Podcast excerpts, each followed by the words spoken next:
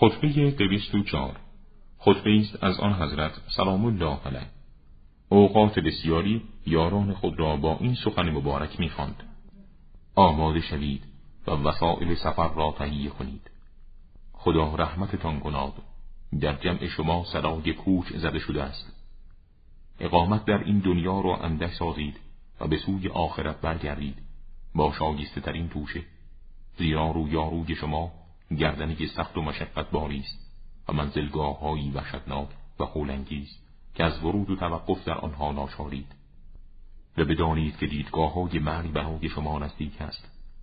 مرگ در رابطه با شما جنان است که گویی چنگارهای خود را در شما فرو برده و حوادث شدید و دشواری های ترسناک شما را احاطه کرده است. پس علایق خود را از دنیا قطع و بر توشی تقوا تکیه کنید.